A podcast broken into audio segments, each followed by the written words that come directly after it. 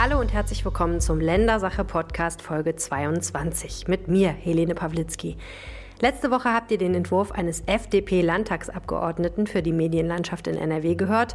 Heute spreche ich mit einem SPD-Abgeordneten und der hat doch teils sehr andere Vorstellungen.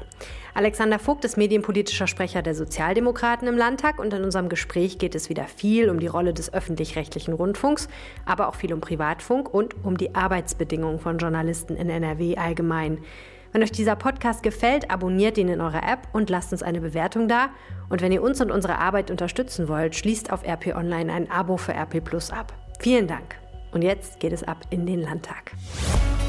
Rheinische Post. Ländersache. Der Podcast aus dem NRW-Landtag. Alexander Vogt, herzlich willkommen im Ländersache-Podcast.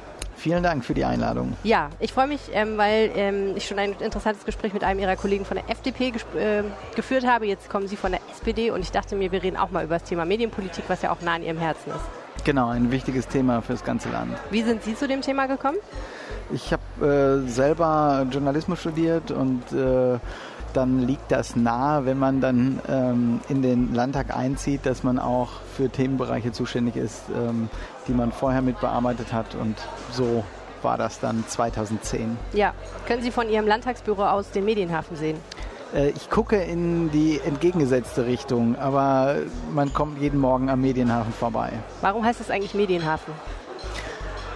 Ich gehe davon aus, weil dort viele Medienunternehmen ansässig sind und alle anderen Menschen auch irgendwas mit Medien zu tun haben, die hier arbeiten frage ich mich manchmal, weil ja, der WDR sitzt ja da auf jeden Fall, das ist ja nicht zu übersehen, aber ansonsten weiß ich gar nicht, wer da noch so an Medien sitzt. Beispielsweise die Landesanstalt für Medien, ah, okay. die sich viel um Medienkompetenz kümmert, aber auch für die Zulassung von privaten Sendern hier in Nordrhein-Westfalen zuständig ist. Ja, ich finde immer interessant, wir beide reden jetzt so locker über die Landesanstalt für Medien, aber man muss ja auch sagen, wahrscheinlich ist den aller, allermeisten Leuten, obwohl sie jeden Tag vielleicht Radio hören, Fernsehen gucken, auf ihrem äh, Handy irgendwelche Nachrichten lesen, ähm, an vielen Stellen gar nicht so klar, ähm, was ist, wie funktioniert eigentlich die Medienanstalt, was soll das eigentlich sein, eine Landesanstalt für Medien und wieso gibt es privat und öffentlich-rechtlich und ist da überhaupt eine Grenze so. Ne, das, das ist ja auch bei vielen Leuten, glaube ich, so, also zum Beispiel 1 Live ist ja so der Klasse, das, das, klassische Beispiel, dass die Leute ganz oft gar nicht wissen, dass das zum Beispiel ein WDR-Sender und damit ein gebührenfinanzierter Sender ist.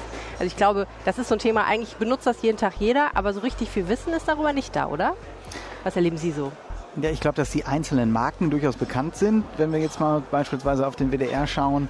Ähm, aber ähm, dass das alles irgendwie zusammenhängt und dass das von den Rundfunkbeiträgen bezahlt wird, das äh, ist, glaube ich, nicht allen bewusst. Ja.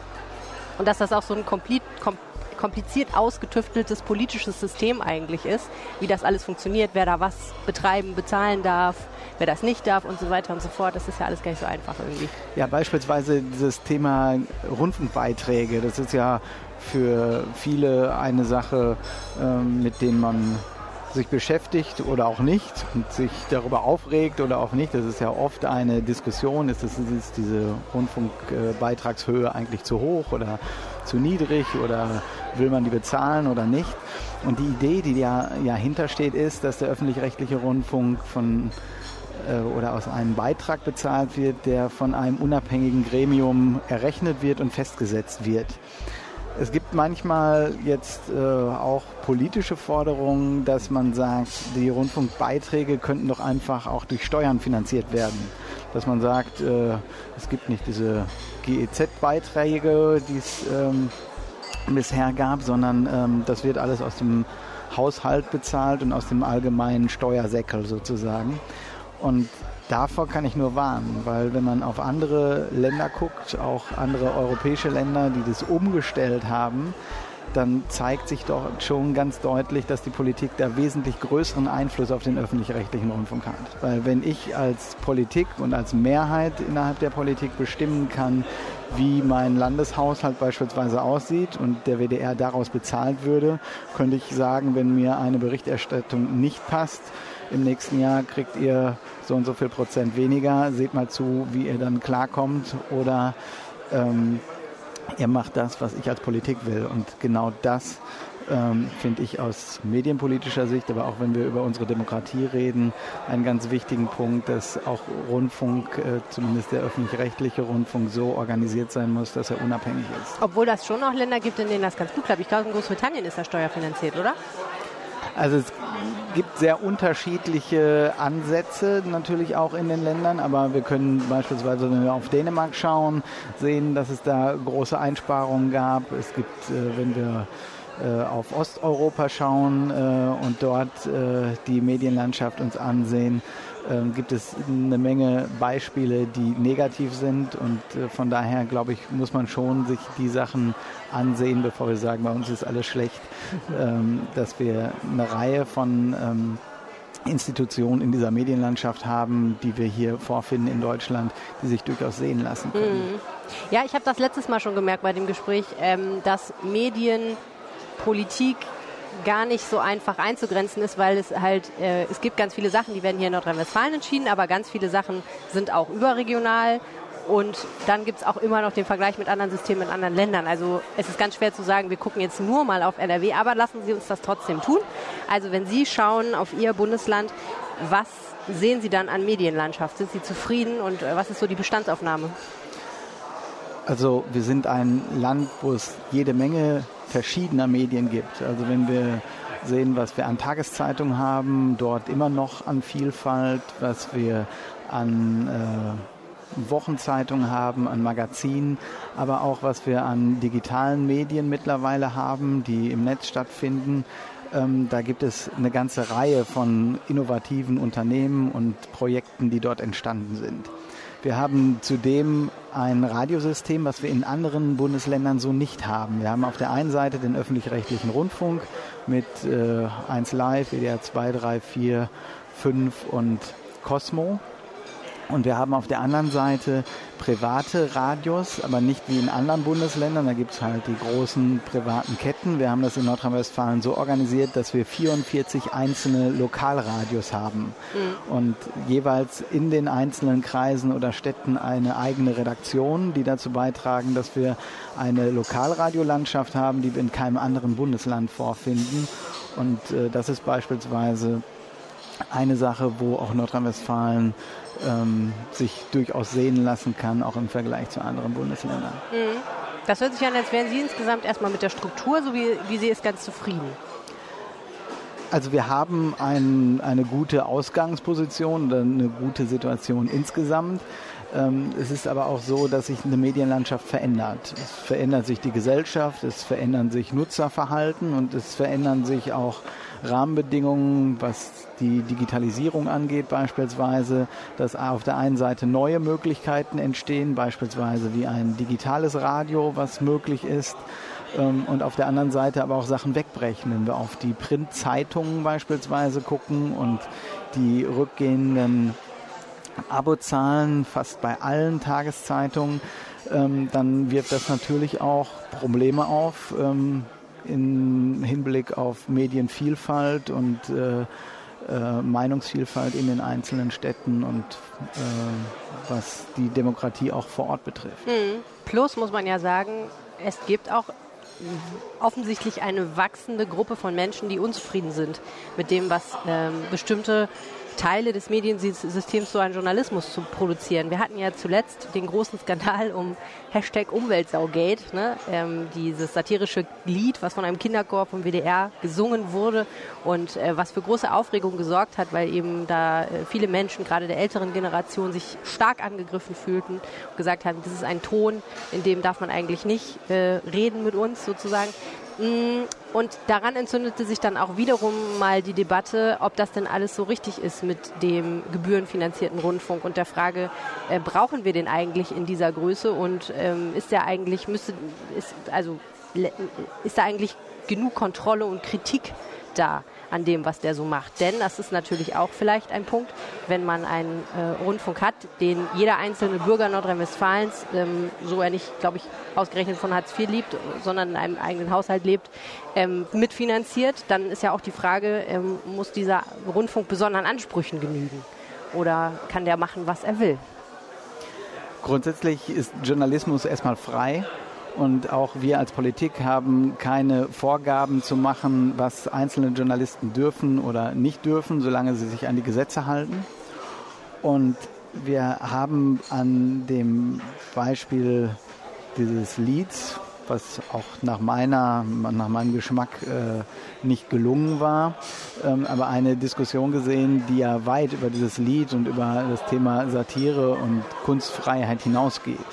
Wir haben ja hier eine Diskussion gehabt, äh, die äh, den öffentlich-rechtlichen Rundfunk äh, insgesamt in Frage stellt, äh, was aber nicht nur äh, von ähm, Personen war, die sich durch dieses Lied auf den Schlips getreten gefühlt haben, sondern wir haben hier eine regelrechte Kampagne auch im Netz gesehen von äh, rechter Seite, von ganz rechts außen. Wir haben Demonstrationen aufgrund dieses Liedes vor dem WDR gehabt von ähm, rechtsgerichteten Organisatoren und wir haben äh, bis äh, hin zu Situationen gehabt, dass betroffene Journalistinnen und Journalisten bedroht wurden, ähm, dass dann äh, Rechtsradikale dort im Vorgarten standen und äh, das äh, geht ja weit über eine Diskussion hinaus. Äh, ist das Satirelied gelungen oder ähm, ist das äh, eher weniger mhm ähm, der Fall gewesen. Und auch der Ministerpräsident Armin Laschet von der CDU hat sich zu Wort gemeldet, hat ein, unter anderem ein Interview dem Spiegel gegeben und darin gesagt, also erstens, ähm, also im Prinzip im Wesentlichen der öffentlich-rechtliche Rundfunk muss sich auch mal diese Kritik gefallen lassen und muss damit auch mal klarkommen. Fanden Sie diese Äußerung passend? Also erstmal grundsätzlich hat jeder Bürger das Recht, auch natürlich den öffentlich-rechtlichen Rundfunk zu kritisieren. Und äh, wenn man das als Ministerpräsident macht, hat man natürlich eine wesentlich größere Wirkung. Und von daher, das, was die Kritik an sich angeht, ähm, da ist jeder frei. Auch Armin Laschet kann äh, natürlich Kritik üben, wenn ihm irgendwas nicht passt oder wenn äh, er irgendwas anders sieht. Man hat natürlich eine gewisse Verantwortung, wenn man so eine große Reichweite hat und nicht nur als Privatperson spricht, sondern als Landesvater sozusagen. Und was mich wirklich gestört hat an der Kritik, war jetzt nicht die Kritik von ihm an dem Lied. Das kann er machen. Ich habe ja gesagt, es hat auch nicht meinen Geschmack getroffen, was da produziert wurde. Ähm, aber als dann eine ganze Welle losgetreten war, die wahrscheinlich ja gar nicht beabsichtigt war, aber wo viele Leute halt, äh, die äh, Armin Laschet äh, gar nicht nahestehen und auch nicht äh, unbedingt äh, dem demokratischen Spektrum angehören, als die alle da aufgesprungen waren, Demonstrationen vor dem WDR stattfinden, Journalisten bedroht wurden. Ähm, dann hätte ich von einem Ministerpräsidenten, der auch gleichzeitig Medienminister hier ist in Nordrhein-Westfalen, erwartet, dass er sich auch hinstellt und sagt, äh, Journalismus ist hier geschützt und Bedrohung von Journalistinnen und Journalisten oder von Menschen, die einen Satirebeitrag gemacht haben, ähm, das gehört auch nicht hier in unsere Gesellschaft und das ist ein wichtiger Punkt, dass man sich dort dann auch als äh, Medienminister auch für Medienfreiheit und für freien Journalismus einsetzt. Und das habe ich bei ihm vermisst und das ist auch meine Kritik daran. Mhm. Es gab ja auch eine, wie ich fand in dem Interview, etwas problematische Vermischung, als er gesagt hat, die äh, Redakteurinnen und Redakteure des WDR verdienen immer noch deutlich mehr als viele andere Kollegen in der Medienlandschaft. Deswegen sollten die vielleicht nicht so auf dem hohen Ross sitzen, sondern die sind ja eigentlich ganz äh, angenehm ausgestattet. Ja, das war äh, ein paar Tage später in einem Interview, was er gesagt hatte. Dann, nun kann man äh, natürlich über Gehälter insgesamt in unserer Gesellschaft sehr gut streiten. Als Aber Sozialdemokrat müsste man dazu ja eigentlich eine Meinung haben, wie na, die Bezahlungen so laufen. Na, natürlich, die wollte ich Ihnen auch gerade direkt dazu sagen. Also ähm, das sind Tarifverträge, die da ausgehandelt wurden. Ähm, Im Gesamtgefüge des Journalismus verdienen die Redakteurinnen und Redakteure beim WDR nicht schlecht, aber aus meiner Sicht angemessen. So, und wenn es in anderen Medienbereichen Unterbezahlung gibt, dann erwarte ich eher, dass dort Kritik geübt wird und äh, dass äh, sich die Politik dafür einsetzt, dass äh, insgesamt vernünftige Gehälter gezahlt werden, an, anstatt sich einzelne rauszupicken und zu sagen, äh, diejenigen verdienen jetzt aber zu viel. Mhm. Wenn ich das vergleiche mit manchen äh, in äh, dem Umfeld des Ministerpräsidenten von Mitarbeitern, wenn man sich die Gehaltsstrukturen ansieht, ähm, die gehen sicherlich über leitende Redakteursgehälter beim WDR hinaus und auch weit über das von normalen Redakteuren und äh, im Printbereich sicherlich auch. Mhm. Und ganz grundsätzlich ist es ja so, dass ja, also es war ja noch nie so, dass Journalisten jetzt Millionäre geworden sind in der Regel mit ihrer Tätigkeit, es sei denn, sie haben wirklich herausragendes geleistet. Aber Ähm, dadurch, dass wir seit vielen Jahren eine Medienkrise haben, also eine Krise der Werbemärkte und auch eine Krise der, der Lesermärkte im Prinzip. Sie haben ja vorhin die schwindenden Abonnements beispielsweise der Tageszeitungen angesprochen äh, ist die Lage wirtschaftlich für viele, viele Medienunternehmen ja nicht besonders rosig. Und das führt natürlich auch dazu, dass die Arbeitsbedingungen für viele Journalisten nicht besonders rosig sind. Also es gab an verschiedenen Stellen, also zum Beispiel die Westfälische Rundschau in Dortmund ist ja irgendwann zugemacht worden. Viele Journalisten haben ihren Job verloren. Ähm, einmal dann solche Geschichten, dann natürlich auch die Frage, ähm, wie viel bekommen Journalisten eigentlich noch bezahlt für ihre Arbeit, wie viel bekommen freie Journalisten bezahlt, also kann man als selbstständiger Journalist eigentlich noch überleben, nur Journalismus machen sozusagen. Das sind ja alles so Themen, äh, das ist ja eigentlich berührt das ja auch so ein bisschen den Kern der Sozialdemokratie, nämlich die Frage, äh, können wir eigentlich von unserer Arbeit noch leben, ne? Ja, das berührt nicht nur den Kern von Sozialdemokratie. Natürlich ist das ähm, ein wichtiges Thema für uns als SPD, wie werden Menschen bezahlt und dazu äh, gehören Journalistinnen und Journalisten, Journalisten auch, genauso. Sind auch Menschen, ne? ähm, es äh, geht beim Thema Journalismus aber darüber hinaus, nämlich den Teil, den Journalistinnen und Journalisten zur Aufrechterhaltung einer Meinungsvielfalt, einer Meinungsfreiheit und letztendlich auch zu unserer Demokratie beitragen. Ähm, wenn dort keine vernünftige Bezahlung mehr gesichert ist und Journalistinnen und Journalisten sich andere Einnahmequellen suchen müssen und nicht mehr recherchieren können, nicht mehr ihrer Aufgabe gerecht werden, Wirtschaft und auch Politik zu kontrollieren, dann äh, sind wir natürlich an einem Punkt, wo es nicht nur den einzelnen Journalisten betrifft, sondern da geht es auch darum, funktioniert unser demokratisches System insgesamt. Und äh, freier Journalismus ist ein ganz wichtiger Teil davon. Mhm. Welchen Einfluss kann denn Landespolitik auf dieses Problem nehmen? Also einmal haben wir den Bereich öffentlich-rechtlicher Rundfunk. Da geht es natürlich auch um die Frage von Finanzierung und Rahmenbedingungen, aber es geht natürlich darüber hinaus. Es geht darüber hinaus beispielsweise, was den Printjournalismus angeht, wie werden dort auch Zeitungen produziert, wie werden Zeitungen auch an den Mann gebracht, also wie werden ähm, äh, die Printprodukte letztendlich verteilt. Da geht es um Fragestellungen, gibt es Erleichterungen, was ähm, Sozialversicherungsbeiträge, was Steuern angeht für äh, Zeitungszusteller beispielsweise. Das ist ein Diskussionspunkt. Ähm, aber auch Rahmenbedingungen zu schaffen, zum Beispiel zu sagen, wenn wir über den lokalen Hörfunk sprechen, ähm, wir wollen dieses lokale Hörfunksystem, wir schaffen im Landesmediengesetz die richtigen Voraussetzungen, dass es äh, 44 einzelne Radiostationen beispielsweise gibt, ähm, so gut wie in jeder kreisfreien oder äh, Stadt oder äh, in jedem Landkreis. Und das äh, trägt natürlich auch immer dazu bei, wie viele Arbeitsplätze letztendlich gibt es für Journalistinnen und Journalisten und äh, wo kann man letztendlich dann arbeiten und auch diese Kontrollfunktion in der Gesellschaft ausüben. Ja, sprechen wir doch mal über den privaten Rundfunk. Ähm, da haben wir ja in Nordrhein-Westfalen auch ein spezielles System, nämlich auf der einen Seite Betreibergesellschaften, die das Ganze wirtschaftlich machen und auf der anderen Seite Gesellschaften, die das Ganze inhaltlich gewissermaßen betreiben. Ähm, ist das ein System, was noch zeitgemäß ist?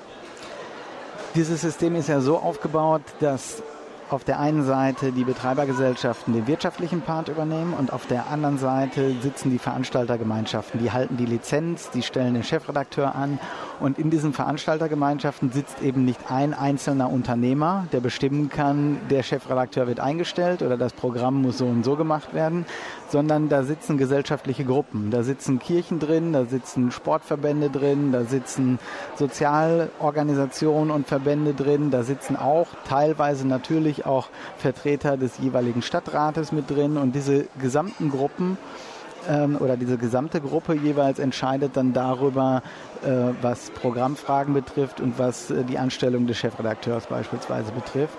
Und aus meiner Sicht ist das ein sehr fortschrittliches Modell und äh, passt eigentlich genau in die Zeit, wenn wir auf der anderen Seite sagen, wir wollen nicht ähm, dass äh, einzelne nur wirtschaftlich getriebene Unternehmen alles bestimmen.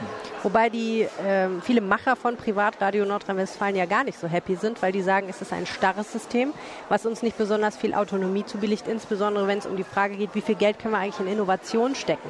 Ne, weil, das muss man ja auch sagen, Privatradio ist ein Medium, was sich inzwischen sehr stark behaupten muss gegen das Handy in jeder Hosentasche, über das Radio nicht einfach so empfangbar ist, weil viele Leute eben sagen, da muss ich jetzt meine Daten nicht für aufwenden, sondern da höre ich mir lieber einen Podcast an, den ich vorher runterladen kann oder gucke mir direkt ein Video an. So. Das heißt, ähm, das ist ja leider auch ein bisschen eine bedrohliche Situation in gewissermaßen, weil einfach so viele Alternativangebote da sind.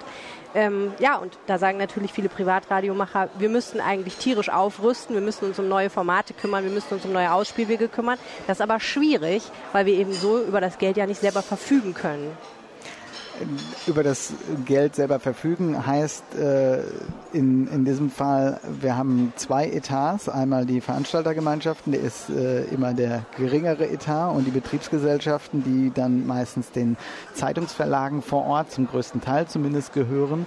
Und äh, ich sehe nicht das Problem bei diesen Entscheidungsstrukturen, sondern ähm, es gibt äh, äh, natürlich äh, eine Diskussion darum, wer bezahlt eigentlich was. Das ist äh, eine ganz normale Sache, aber ich sehe da auch viele äh, in diesem Privatradiomarkt, die sagen, ja, wir müssen mehr machen, wir müssen mehr mit Podcasts arbeiten, wir müssen mehr im Netz ähm, vor Ort äh, präsent sein. Und ähm, ich sehe das so, die, äh, und auch wenn Sie mit vielen Chefredakteuren sprechen, wenn Sie mit äh, Veranstaltergemeinschaftsvorsitzenden äh, sprechen, mit Menschen, die dort tätig sind, dass viele Ideen mit einbringen wollen und äh, dass äh, das Gesamtsystem durchaus ähm, in der Lage ist, äh, auch auf Veränderungen zu reagieren. Aber sind die nicht eigentlich schon ein bisschen hinten dran? Müssten die nicht eigentlich schon viel weiter sein? Also mein Podcast-Eingang fließt jetzt nicht über von Podcast-Angeboten von Lokalradios. Also natürlich sind äh, da Aufgaben zu erledigen und dass dort mehr gemacht werden muss. Das liegt aber jetzt nicht nur an den Veranstaltergemeinschaften, sondern auch die Anteilseigner, die, die das Geld halten und die Anteile halten auf Seiten der Betriebsgesellschaften, also die Verlage, sind da auch in der Pflicht, etwas zu machen. Und äh, ich sehe da aber Ansätze, dass das nach und nach äh, zu Veränderungen führt. Gut, wo sind wir denn äh, politisch eigentlich, was die Lokalradios angeht? Also Sie sind ja auch nicht uneingeschränkt zufrieden mit dem, was die Landesregierung, die Schwarz-Gelbe da macht, habe ich gesehen. Was das Landesmediengesetz angeht. Mhm. Ähm, also beim Landesmediengesetz ähm, sind wir ähm, jetzt gerade in der Diskussion, welche Veränderungen soll es möglicherweise für das Lokalfunksystem geben. Ähm, ich bin erstmal froh darüber, dass nicht das Gesamtsystem in Frage gestellt wird und gesagt wird, wir, wir machen nur einen Sender sozusagen für Nordrhein-Westfalen. Ähm, sondern dass äh, erstmal ein Grundkonsens besteht, dass es eine lokale Vielfalt geben soll, dass es neben der örtlichen Zeitung halt auch die örtlichen Radiosender geben soll. Und wie jetzt letztendlich die, die Umsetzung der, der weiteren ähm, oder auch der Veränderungen auf dem Radiomarkt zu begegnen ist, das sind jetzt eigentlich die Diskussionspunkte. Und ähm, wir haben ja gerade über das Thema Podcast, äh, Audioförderung gesprochen. Das wäre aus meiner Sicht ein ganz wichtiger Punkt, ähm, der mehr betrieben werden muss, dass auch Radiosender, die sich dort auf den Weg machen und die mehr Digitalisierung wagen sozusagen, dass die auch äh, durchs Land eine Förderung bekommen. Nicht um bestimmte Inhalte zu produzieren, sondern für einen technischen Umstieg. Wir hatten beispielsweise beantragt, und es wurde von der Landesregierung abgelehnt, dass wenn jetzt das neue Digitalradio kommt, also DAB Plus, ähm, dass auch äh, Projekte aus Nordrhein-Westfalen und die insbesondere über Nordrhein-Westfalen berichten, wie die Lokalradios eine finanzielle Förderung für diesen technischen Einstieg in diesen neuen Verbreitungsweg bekommen. Das wurde abgelehnt. Das ist zum Beispiel ein Punkt, ähm, wo wir unterschiedlicher Meinung sind. Das wurde mit dem Argument abgelehnt, wenn ich das richtig sehe, dass DAB Plus zwar als Zukunftstechnologie gehandelt wird, aber eigentlich schon wieder von gestern ist, weil die Leute sehr wahrscheinlich direkt auf 5G Ausstrahlung umsteigen werden. Das heißt, mit ihren Handys das Radio hören werden in Zukunft. Naja, diese, Landesre diese Landesregierung hat erst DAB Plus vorangetrieben. Jetzt kommt es. Es gibt auch eine ganze Reihe Bewerber auf diese Frequenzen. Und äh, es gab auch Lokalradios, die es gerne machen würden. Und da haben wir gesagt, äh, wenn die das machen möchten und uns ist lokaler Journalismus etwas wert als Gesellschaft, dann äh, kann das auch äh, insgesamt etwas kosten, sodass wir diesen lokalen Journalismus auch bei DAB Plus und im, äh, im Digitalradio aufrechterhalten können. Glauben Sie denn, dass das die Zukunft ist? Ich glaube, dass das eine Übergangstechnologie ist. Eine sehr teure Übergangstechnologie. Ja, aber in der Zeit, in der DAB Plus stattfindet, das Lokalradiosystem komplett da rauszuhalten und nur andere private Konkurrenz aus anderen Bundesländern sozusagen die Möglichkeit zu geben, hier äh, auszuspielen und die Lokalradios dort nicht stattfinden zu lassen, halte ich für den falschen Weg. Haben Sie ein DAB Plus Gerät? Ich habe ein DAB Plus Gerät. Hossa. Jetzt haben wir 2020. Was glauben Sie, wie lange, wann, wann wird diese Übergangstechnologie richtig durchschlagen und wie lange wird sie sich halten? Was ist Ihre Prognose? Es ist so, dass ähm, jetzt die Ausschreibungen sozusagen durch die Landesanstalt für Medien auf den Weg gebracht werden. Und dann ist es ein Konkurrenzsystem zum normalen UKW-Radio, was wir haben. Mhm. Viele werden es gar nicht merken, ob sie UKW oder DAB Plus hören, weil moderne, insbesondere Autoradios, einfach umschalten und sich dann äh, die, den besten Empfang jeweils suchen. Ähm, und wie lange wir zu 5G und zu flächendeckendem ähm, Webradio, was äh, äh, dann auch natürlich eine Auffindbarkeit für Lokalradios äh, mit sich bringt. Ähm, wann sozusagen DAB Plus dann komplett abgelöst wird, kann ich von der heutigen Perspektive nicht sagen. Nur wenn eine Landesregierung erst Digitalradio mit einführt und dann aber den nordrhein-westfälischen Sendern keine Hilfestellungen gibt, die aus meiner Sicht notwendig wäre, um diesen Verbreitungsweg auch zu bespielen, dann äh, ist das aus meiner Sicht der falsche Weg. Man könnte natürlich auch sagen, Nordrhein-Westfalen ist prädestiniert, um 5G voranzutreiben und da richtig Geld zu investieren. Wenn die Landesregierung das machen würde, wäre das auch ein Punkt. Können Sie auch mitleben. Dann, das wird ja kommen, 5G. Mhm. Von daher wäre da eine äh, eine zusätzliche Förderung auch ein Weg. Letztendlich geht es darum, wie kriegen wir es hin, dass wir das, was wir an guten Lokaljournalismus haben, wenn wir das mit anderen Ländern vergleichen, wie wir das aufrechterhalten können. Hm. Und darüber streiten wir uns. Und ich glaube, dass wenn wir als Gesellschaft sagen, lokaler Journalismus ist wichtig, auch Kontrolle von Journalismus, von Unternehmen und auch von Politik vor Ort, dann äh, muss auch Politik dafür sorgen, dass dieser lokale Journalismus bestehen kann und dass letztendlich Journalistinnen und Journalisten auch äh, vernünftig ähm, bezahlt werden können. Ja, Ihr Kollege Thomas Nückel von der FDP, der hier äh, auch Abgeordneter ist, hat im vergangenen Herbst einen Vorschlag gemacht, was man denn mit dem öffentlich-rechtlichen Rundfunk machen sollte. Der findet nämlich, es gibt eigentlich viel zu viele öffentlich-rechtliche Rundfunkwellen und man könnte das Ganze eigentlich deutlich reduzieren und nicht immer diese Doppelstrukturen fahren, dass es zum Beispiel ein ZDF und ein Programm das erste gibt äh, auf nationaler Ebene, aber auch verschiedene andere Vorschläge, die er hat. Also seiner Ansicht nach müsste eigentlich der öffentlich-rechtliche Rundfunk vor allen Dingen das abdecken, was wirklich notwendig ist. Er sagt, viel journalistischer arbeiten, viel weniger Unterhaltung bieten. Ein Beispiel, was er nennt, sind zum Beispiel die Spielshows. Er sagt, warum gibt es eigentlich öffentlich-rechtliche Spielshows? Das können Privatsender viel besser und äh, dafür sollte man eigentlich keine Gebührengelder ausgeben. Wie stehen Sie dazu? Ja, es gibt natürlich einzelne äh, ähm, Inhalte, die man natürlich auch beim öffentlich-rechtlichen Rundfunk kritisieren kann. Ähm, letztendlich geht es aber darum, dass wir ein Gesamtsystem haben, was auch akzeptiert wird. Und jeder von uns hat natürlich unterschiedliche Geschmäcker. Einer möchte gerne Bundesliga schauen, der andere interessiert sich nicht für Fußball. So, einer möchte gerne Traumschiff auch als Programm haben, der andere sagt, äh, das ist eine Sache, die interessiert mich gar nicht. Letztendlich geht es darum, dass ein öffentlich-rechtlicher Rundfunk auch die Gesamtbevölkerung abbilden muss, wenn jeder dafür bezahlt und auch die verschiedenen Geschmäcker mit abbilden muss und dass eine ganz starke Säule dabei natürlich Bildung, Kultur und Information sein muss weil dieses Netz beispielsweise, was an Auslandskorrespondenten da ist, was äh, äh, insgesamt Nachrichten produziert, ähm, muss natürlich auch weiterhin aufrechterhalten werden. Da gehört aber auch zu, ähm, dass man äh, ein Programm bringt, was auch insgesamt in der Gesellschaft akzeptiert ist. Mhm.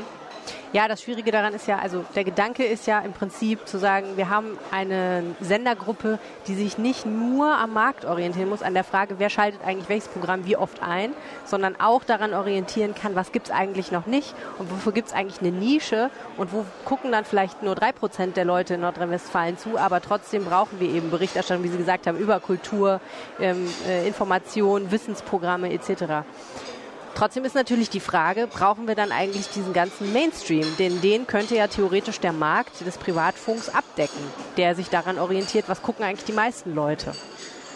Ja, wenn wir dabei sind, dann könnten wir auch sagen, äh, beispielsweise, wenn wir an Sport denken, dass die gesamten äh, Fußballereignisse äh, nur im, im Privat-TV stattfinden, möglicherweise unter Pay-TV-Bedingungen und dann sind diejenigen schon mal alle raus, die sich hauptsächlich für Sport interessieren. Die sagen dann ja, äh, warum brauchen wir noch öffentlich-rechtlichen Rundfunk? Von daher glaube ich, dass es halt eine Mischung geben muss aus Information, Bildung, Kultur, mhm. aber auch aus Unterhaltung und Sport. Also mit das anderen Worten, mit einem Löffelchen voll Zucker schmeckt jede Medizin. Also man muss den Leuten das ein bisschen schmackhaft machen, dass es den öffentlich-rechtlichen Rundfunk gibt und dass der Geld kostet jeden Monat. Ja, ich glaube, dass man äh, durchaus eine Mischung haben muss, wie ich das gerade schon gesagt habe, dass wir alle fünf Bereiche im öffentlich-rechtlichen Rundfunk, ähm, dass alle fünf Bereiche sich wiederfinden müssen. Und äh, da, dass man natürlich im Detail auch über einzelne Sendungen auch diskutieren kann. Ähm, das äh, obliegt natürlich dem Rundfunkrat, dem Programmausschuss, äh, wo auch derjenige, der kritisiert, der Herr Nückel, glaube ich, auch Mitglied ist. Wenn Sie ins Jahr 2030 gucken, was glauben Sie, wie wird Journalismus sich dann finanzieren?